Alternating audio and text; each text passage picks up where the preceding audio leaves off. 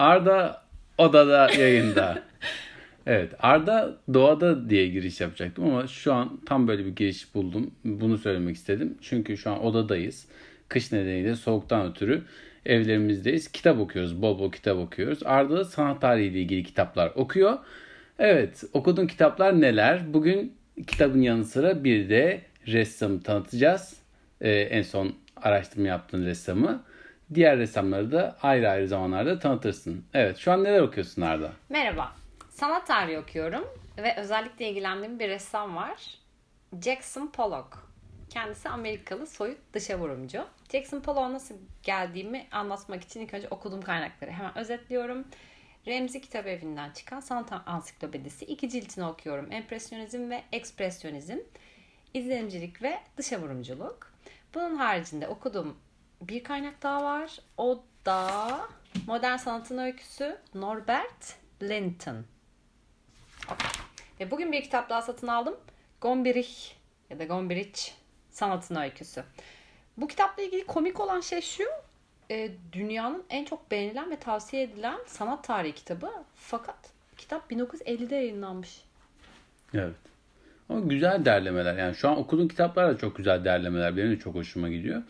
Çünkü bütün sanatçıları değiniyor. Bütün sanatçıların eserlerini renkli bir şekilde... Tabii akımlar, ekoller ayırarak anlatıyor. Ve neden o resimleri çizdiler? Bu ona kadar, bütün detayına kadar değiniyor, anlatıyor. Evet. Çok güzel bir ansiklopedi. Bunlar eski kaynaklar.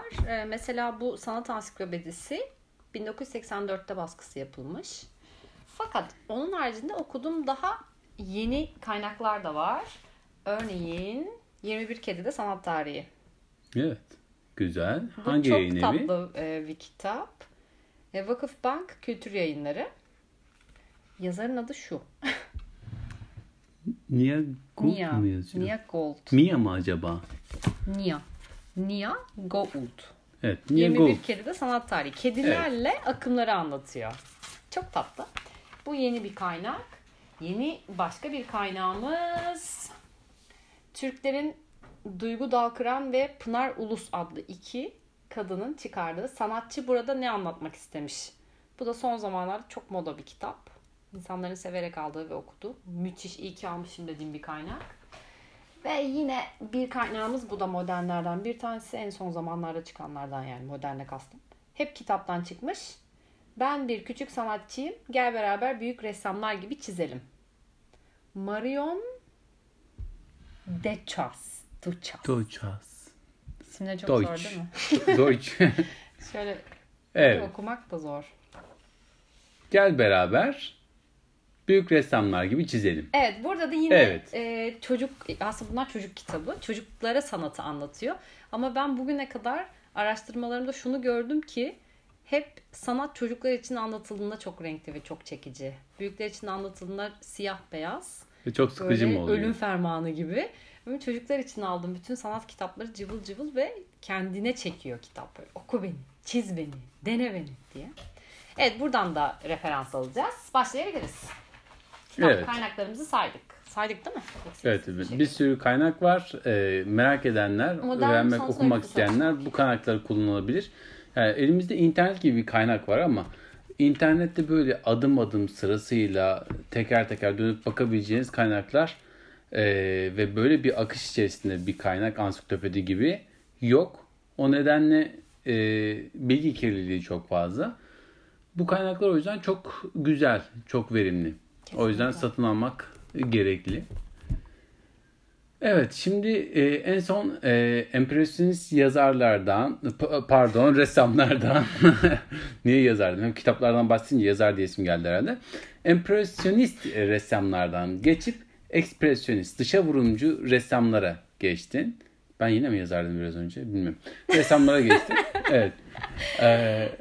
Bunu bize anlatır mısın adım adım? Empresyonistten başlamak ister misin, yoksa doğrudan bugünkü konuğumuza mı girelim? Direkt bugünkü konuğumuzla başlayalım. Çünkü kendisi zaten yeterince uzun. Evet. Ve dışavurumculuk da tabii ki büyük bir konu. Şimdi o ayrı bir podcast gibi olabilir yani. Evet. Dışavurumculuk nedir? Dışavurumculuk nedir? Bilmiyorum. Ben sadece Jackson Pollock'u anlatmak istiyorum. Ama şu var mesela Sempol'u araştırırken sadece bu kitaplara bakmadan aynı zamanda Pollock'la ilgili çok fazla belgesel izledin. Biraz önce Pollock'un 2 saatlik bir filmini izledik. Çok güzel bir filmdi. Yani canlandırması oldukça iyiydi. Birebir zaten. Aktörler gerçekten de başarılıydı. O Pollock'u canlandıran aktör ismi bilmiyorum ama oldukça başarılıydı. Yani bir ressamı taklit eden kişi ressam gibi çizmeli ve gerçekten Pollock gibi çizim yapıyor. Yani yaptığı hareketler bile ona çok uyumlu. Onun yanı sıra bir de Cemal abi vardı. Neydi o? TRT 2 bir resim bir hikaye. Evet. Orada da Markus Yeditepe'nin güzel sanatlar başı sanırım, yani güzel sanatların başı. Orada öğretim üyesi. Soyunu hatırlamıyorum. Markus Kraft mıydı? Bilmiyorum. O anlatıyordu. Evet, o belgeseli de izleyebilir merak edenler. Muhteşemdi. Kesinlikle Pollock'u çok güzel anlatıyordu. Pollock. Pollock. Evet. Pollock. Evet. Yani çok kaynak. Orada mesela ne diyordu? Markus'un söylediği bir şey vardı. Dışa vurumsal sanat için. Evet tamam. Tamam, şöyle söylüyordum. Şu anda Bodrum'da olduğumuzu, yaz sıcağında ama böyle akşam saatlerinde deniz kenarında oturduğumuzu hayal edelim. Kumsalda oturuyorsun ve denize bakıyorsun. Oh, anlat. Neden denize bakıyorsun? Evet, güzel bir soru. Çünkü mutluluk veriyor. Peki, insana. Denizden bir şey bekliyor musun? Bir karşılık beklediğin için mi bu mutluluk, bu bakış? Hayır, sadece kendim bir şey hissetmek istiyorum. O nedenle. Evet. Olabilir. Evet. Bu aslında yaşadığımız estetik bir deneyim diyor Markus hocamız. Evet. Bu estetik deneyimler hatta insanları şöyle tanımladığını anlatıyor. İşte ruhuma çok iyi geldi, arındım, dinlenmiş hissediyorum. Bunlar işte hep yaşadığımız estetik deneyimlerle ilgili olduğunu söylüyor. O yüzden güzel şeylere bakmak, ama bu insan eliyle yapılmış güzel şeyler olmak zorunda değil. Çünkü doğa bu konuda çok yetenekli. Bize muhteşem bir uyumlu güzellik sergisi veriyor. Pollock'un aslında filmde de söylediği gibi hani şu papatyalara bakın diyor ya. Estetik deneyimi her yerde bakmak istedik, görmek istedikten sonra. Evet. Güzel. Dışa vurumla ilgili bunları söyledim. Bahsetmek istediğim bir şey var mı? Şu an bilmiyorum. Nereden başlayacağımı da bilmiyorum. Evet, ama o zaman bize Pollock'tan bahset. Tamam. Şöyle yapalım. Şimdi elimde Kedigiller tarih cetveli var. Buradan başlayalım. Şunu sana çevireyim. İşte biz şuradayız. Soyut dışa vurumculuk. Tarih olarak da 1940'lar. Sürrealizmden sonra, Kobra'dan önce. Yani şöyle aslında. Dadacılık, ki bugün onunla ilgili bir yazı okuyordum. Bitmedi. Kübizm, fovizm, simgecilik, noktacılık, sürrealizm ve soyut dışa vurumculuk. Evet. Yani aslında soyut dışa vurumculuğun temelleri bunlar. Çünkü hepsinden faydalanıyor bu akımın ressamları. Soyut dışa vurumculukta kimler var? De Kooning, Kandinsky, Klein, Krasner, Newman, Pollock ve Rothko. Evet. Şimdi biz Rothko ile ilgili de bir belgesel izlemiştik TRT 2'de. Bir resim bir hikayede. Rothko ile orada tanışmıştık hatta. Ondan önce Rothko'yu tanımıyorduk. Evet. Hatta o zaman izlediğimizde dalgasını bile geçmiştik. Doğru. Ki Rothko soyut dışa vurumculuk ve ekspresyonizmi okuduktan sonra bana eskisi kadar anlamsız gelmiyor. Bana hala anlamsız geliyor. Zaten şöyle söylüyordu Markus Hoca. Bilmediğinizde, bilgiyi almadığınızda bu akımları anlamanız çok zor. Sevmeniz imkansız diyordu. Yani ben bu bilgileri kendime yükledikçe birazcık olsun onları anladığımı düşünüyorum. Peki dışa vurum için şunu söyleyebilir miyiz? Ya seversin ya nefret edersin. Evet, çok keskin ya, kesinlikle. Bence çok iyi söyledin ki bu benim karakterime çok oturan bir şey. Çünkü bende hiçbir şey için ortası yok. Ya çok severim ya hiç sevmem. Ki şu an bunu çok seviyorum. Evet, kesinlikle iyi söyledin. Evet, tabii daha başındasın. Belki daha da çok seveceksin ya da belki nefret etmeye karar vereceksin. Sanat birden doğmuyor. Sanat sanrıları uzun sürüyor değil mi? Evet. Şimdi başlayalım mı anlatmaya? Pollock. Şimdi Pollock'la ilgili önce şöyle başlayalım. 21 Kedi Sanat Tarihinden başlayalım. Onların anlatımı çok tatlı. Soyut dışavurumculuk. Diyor ki tipik bir kedi nasıl kısıtlanmaktan hoşlanmazsa soyut dışavurumcular da işlerinin özgürlük hissiyle dolu olması için uğraşır. Kediyle eşleştirerek anlatıyor ya bunu. Özdeşleştirerek. Evet. Özgür kedilerimiz ve özgür soyut dışavurumcularımız. Ki zaten resimde de fark ettiysen hani Pollock kendi tarzını ararken bir eser yaratmaya çalışırken tesadüf eseri fırçasının ucundaki boyalar atölyesinin zeminine döküldü ve o anki o özgürlük onun çok hoşuna gitti. Kontrolsüzlük, kontrollü kontrolsüzlük. Zaten yaptığı şey asla kontrolsüz ve gelişi güzel demiyor. Ben bunun üzerine kontrol sahibiyim diyor. Evet. Sadece kendi halindelik, akışını bırakmışlık. Biraz resmini tanımlayan şey. Tamam. Öyle ki sanat akımı dönemindeki bazıları için ya bunu ben de yaparım düşüncesini uyandırmaya en yakın hareket olarak düşünülebilir. Yine de soyut dışavurumcuların en iyi bilinenleri aynı zamanda birer desen, kompozisyon ve renk ustasıdır. Onlar basitçe fikirlerini ifade etmek için tanınır nesneleri resmetmedikleri radikal bir yaklaşımı tercih eden sanatçılardır. Bak bence burası çok önemli. Basitçe söylemek gerekirse fikirlerini ifade etmek için tanınır nesneleri resmetmedikleri radikal bir yaklaşımı tercih eden sanatçılardır. Şimdi bu TRT 2'de işte izlediğimiz belgeseldeki Markus Hoca şöyle söylüyor. 3 çeşit diyebiliriz bu dalı. Figüratif, kavramsal ve soyut. Abstract. Figüratifde bir figür var. Figür demek hikaye demek. Çünkü bir hikayeyi insanda buluyoruz. Eğer orada bir figür varsa bir hikaye var. Kavramsal yine bir hikaye var ama figür olmak zorunda değil. Soyut hiçbir şey olmak zorunda değil.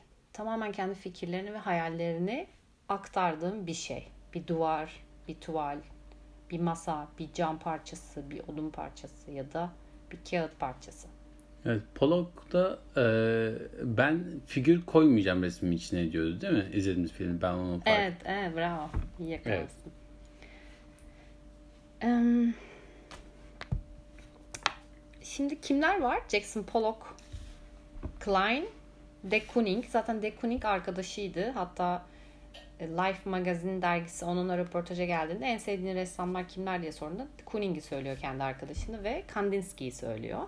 Şimdi Kandinsky de çok önemli bir ressam. Şurada bak görüyorsun. Evet. Çünkü soyut resmi babası Kandinsky. İlk o yapıyor soyut resmi. Evet. Dedim ya hep temelleri var yani birbirlerinin üstüne atarak ilerliyorlar. Bu Klein, de Kooning ve Pollock'un benimsediği yönteme aksiyon resmi deniyor. Neden aksiyon resmi deniyor sence bu stile? Bilemem. Biliyorsun. Gördün, duydun, dinledin. Gördün sen biliyorsun. Sen anlat. Tamam peki. Şimdi bu sanatçılar çok tutkulu ve yoğun duygularla dinamik bir üslupla çalışıyorlar. Yoğun, tutkulu duygular, dinamik bir üslup. Dinamik bir üslup dediğimiz zaten Pollock çok büyük ölçekte çalışıyor. Fırça kullanmıyor. Stick kullanıyor. Tahta parçaları kullanıyor. Sanayi tipi boyalarla çalıştığını söylüyor. Daha akışkan. Büyük böyle kavanozların metal kapların içindeki o tinerle biraz sulandırdığı boyaların içine daldırıyor fırçalarını ve havaya sallıyor. Aslında temas etmiyor kanvasıyla.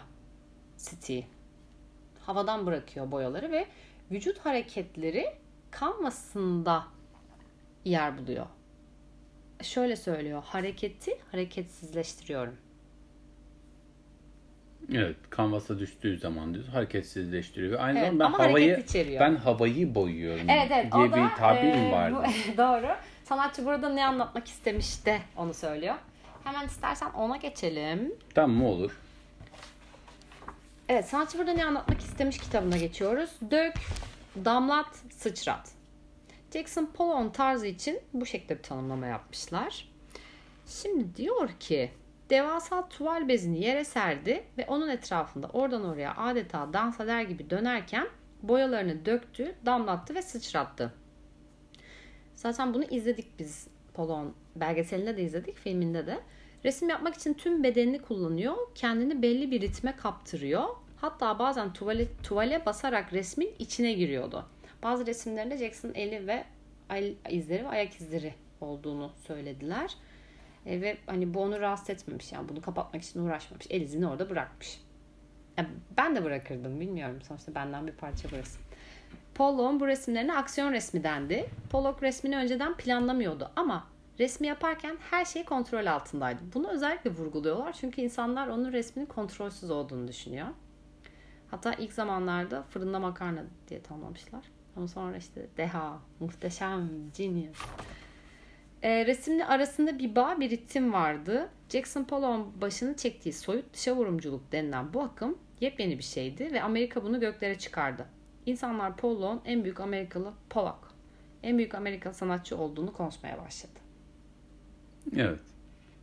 Yani bazı sanatçılar döneminde anlaşılamıyor, sonrasında anlaşılıyor. Sefalet içinde ölüyor. Pollock da sefalet içinde yaşıyor ama ölmeden ünlü buluyor. Evet, değer, evet, yaşarken evet, değeri anlaşılan sanatçılardan bir tanesi. Evet. Bu ne kadar sürüyor bu dönem? Çok kısa. Bu 47-51 arasında. 1947-1951 arasında zaten. Biraz daha yüksek sesi söylersen. 1941-1951. Ay 1947. 47 ile 51 arasında. 1951. Evet. Tamam. Şimdi sanatçı burada ne anlatmak istemişe geri dönüyorum. Dans eden boyalar. Tuvali yere sermek Pollock için bir dönüm noktasıydı. Böylece resme tepeden bakıyordu. Boyayı doğrudan tuvale sürmüyor, sadece havaya bırakıyordu. Boya yer çekimiyle tuvale iniyordu. Biraz Pollock olup sen de havayı boyamaya ne dersin? Bunun için önce sıçramış boyaların sorun olmayacağı bir yer bulman gerek. Ve tabii sıvı boyaya ihtiyacın olacak. Biraz sulandırılmış parmak boyası işini görür. Şimdi tek yapman gereken herhangi bir çubuğu boyaya batırmak ve kağıdın üzerinde gezdirmek. Dikkatini tamamen akışkan boyalarında topla ve hiçbir şeyin seni kısıtlamasına izin verme. Çubuktan akan boyalar havada dans edip kağıdına insin. Bakalım ortaya nasıl bir ritim çıkacak. Evet, bunu ben de yapabilirim diyorsun. Evet. Denemek istiyorum. Evet, ben de görmek istiyorum. Ortaya seçeceğim renkler, için böyle söyler desenler. Değil mi? Bunu ben de yapabilirim diyorlar. O yüzden bunu söyledim. Ama bunu ben de yapabilirim diyenler onu yapamıyorlar. Doğru mu? Doğru. Onunla ilgili şimdi bir şey okuyacağım. Bu Pollock bu tarzı ortaya koyduktan sonra, bu tarz patladıktan sonra insanlar şunları denemiş. Duygularını bireysel olarak ifade etme yolları Pollock gibi. Bunlar arasında boyayı tuvale fırlatanlar, bisikletle üzerinden geçenler, boya dolu torbalara nişan alıp patlatanlar, dikey ya da yatay kumaş üzerinde vücudu boyanmış çıplak kadınları yuvarlayanlar oldu. Bu son keşif 1960'ta Fransız ressam Yves Klein'e aittir. Sırası geldiğinde ona tekrar döneceğiz diyor. Yani bunu ben de yaparım diyenler biraz tabii çıldırmış gördüğün gibi. Evet. Çok da olmamış biliyorsun ama farklı yaklaşımlar. Yani. Pollock da farklı bir yaklaşımla kendisi boyaları belli bir ritimle kanvasa koyuyordu. Şimdi bu ritim konusunda bir şey söylemek istiyorum. Yaptığı tekniğe all over deniyor. Evet. All over. Her şey her yerde gibi çevirebilir miyiz acaba? Bilmiyorum da sadece tekniğin açılımını da yapabilirsin. All over. All over. Şimdi şöyle, Pollock zaten çok büyük çalışıyor. Evet. 2 metreler, 2,5 metreler, 1,5 metreler. All over tekniğini anlamak için bu resmin köşesinden ufak bir kare keserseniz resmin içindeki her desenin her desenin ve rengin o küçük parçada olduğunu göreceksiniz diyorlar. Bu da işte all over oluyor. O küçük parça aslında o resmin böyle minik bir örneği gibi. Evet, anladım. Ama Mona Lisa'dan bir parça kestiğinde bu hani Mona Lisa'ya ait olduğunu gösteren hiçbir şey yok o küçük parçanın içinde. Yani evet, bu Mona Lisa diyemiyoruz o kestiğimiz o küçük parçaya ama Pollock'un resmindeki bu tarz, bu stil bize bütün resimle ilgili bütün ipuçlarını veriyor diyebilir miyiz? Evet, güzel. Evet. Tamam. Hiç aslında doğru düzgün bahsetmedik. Pollock kim, ne yapmış, neden bu kadar ünlü, nasıl resim yapıyor? Direkt oradan girip anlatmaya başladık aslında. Bence gayet güzel anlattın. Başka hani Pollock'la ilgili senin söylemeyi unuttuğun bakalım ne kadar olmuş? Evet. 20 dakika olmuş. Pollock'la ilgili söylemek istediğin, senin daha içine sinmeyen bir şeyler var herhalde. Eklemek istediğin. Evet ya. İstersen ne var? Soru cevap şeklinde yapalım. Hani zaten ben sana soracaktım. Sordum yani hepsini. Evet. Evet bitti bence. Yani bence Pollock artık nasıl öldüğe gelelim diye düşünüyordum ben. Gayet de öz bir şekilde anlattın. hangi kaynaklardan yararlanabileceklerini söyledin herkesin, dinleyenlerin. Merak edenler buna bakabilir. Onun haricinde senin söylemek istediğin, eklemek istediğin Pollock'la ilgili bir şey varsa eğer onu söyle. Tamam. Pollock çok hassas bir sanatçı olduğunu söylüyorlar. Bence de öyle. Benim okuduklarımdan ve izlediklerimden anladığım bu. Kesinlikle çok hassas biri. Çünkü çok etkileniyor ve bununla başa çıkamadığı için alkole bu kadar düşmüş biri bence. Alkol problemi olan biri. Çünkü duygusal dünyasıyla ya başa çıkamıyor. Zaten bence ressamların olayı bu. İfade, yazarak ifade etmek istemiyorsun, anlatmak istemiyorsun, konuşmak istemiyorsun. Çizerek kendini anlatmak istiyorsun renklerle. O da işte bunu yapıyor ama yine başa çıkamadığı problemler var içinde. O yüzden alkolik. Evet, resim çizerken onu fotoğraflayan biri var. Daha evet, sonra aslında olay bu. Evet, ondan çok anlat. Ünlü bir fotoğrafçı var. Onu ismi de şu neydi? Hans Namuth.